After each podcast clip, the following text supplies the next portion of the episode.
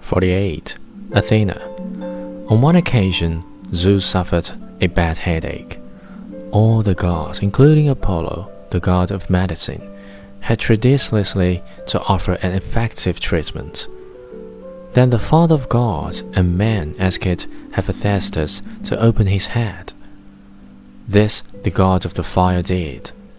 To the wonder of all the Olympians, a goddess, well grown and full armed, came out of Zeus' head.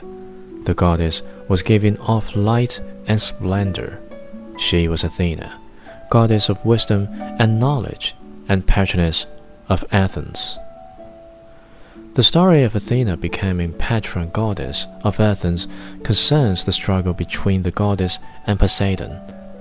When the city of Athens was first built by a Phoenician, both Poseidon and Athena competed for the honor of naming it.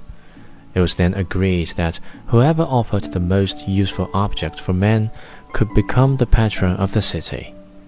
Poseidon struck the ground with his trident and produced a horse, whereas Athena had an olive tree to represent, a symbol of peace and plenty. As the horse was regarded a struggle and sorrow, Athens was named after the goddess, who soon took the city under her protection. Athena was the goddess of arts and crafts and women's handiwork. She was so skilled with her hands that she tolerated no challenge to her skill in this respect.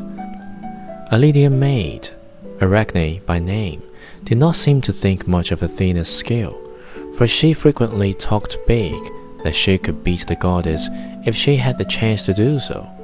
The goddess was quite angry. Dressed up as an old woman, she went to advise Arachne to be modest.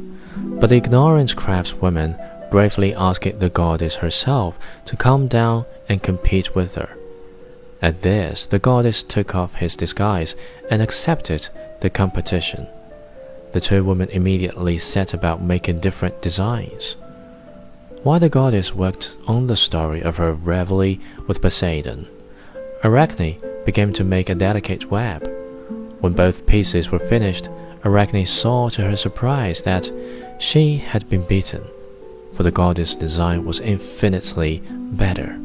She felt so shamed that she tied a piece of silk to hang herself. But just before she breathed her last breath, the goddess changed her into a spider and let her weave forever.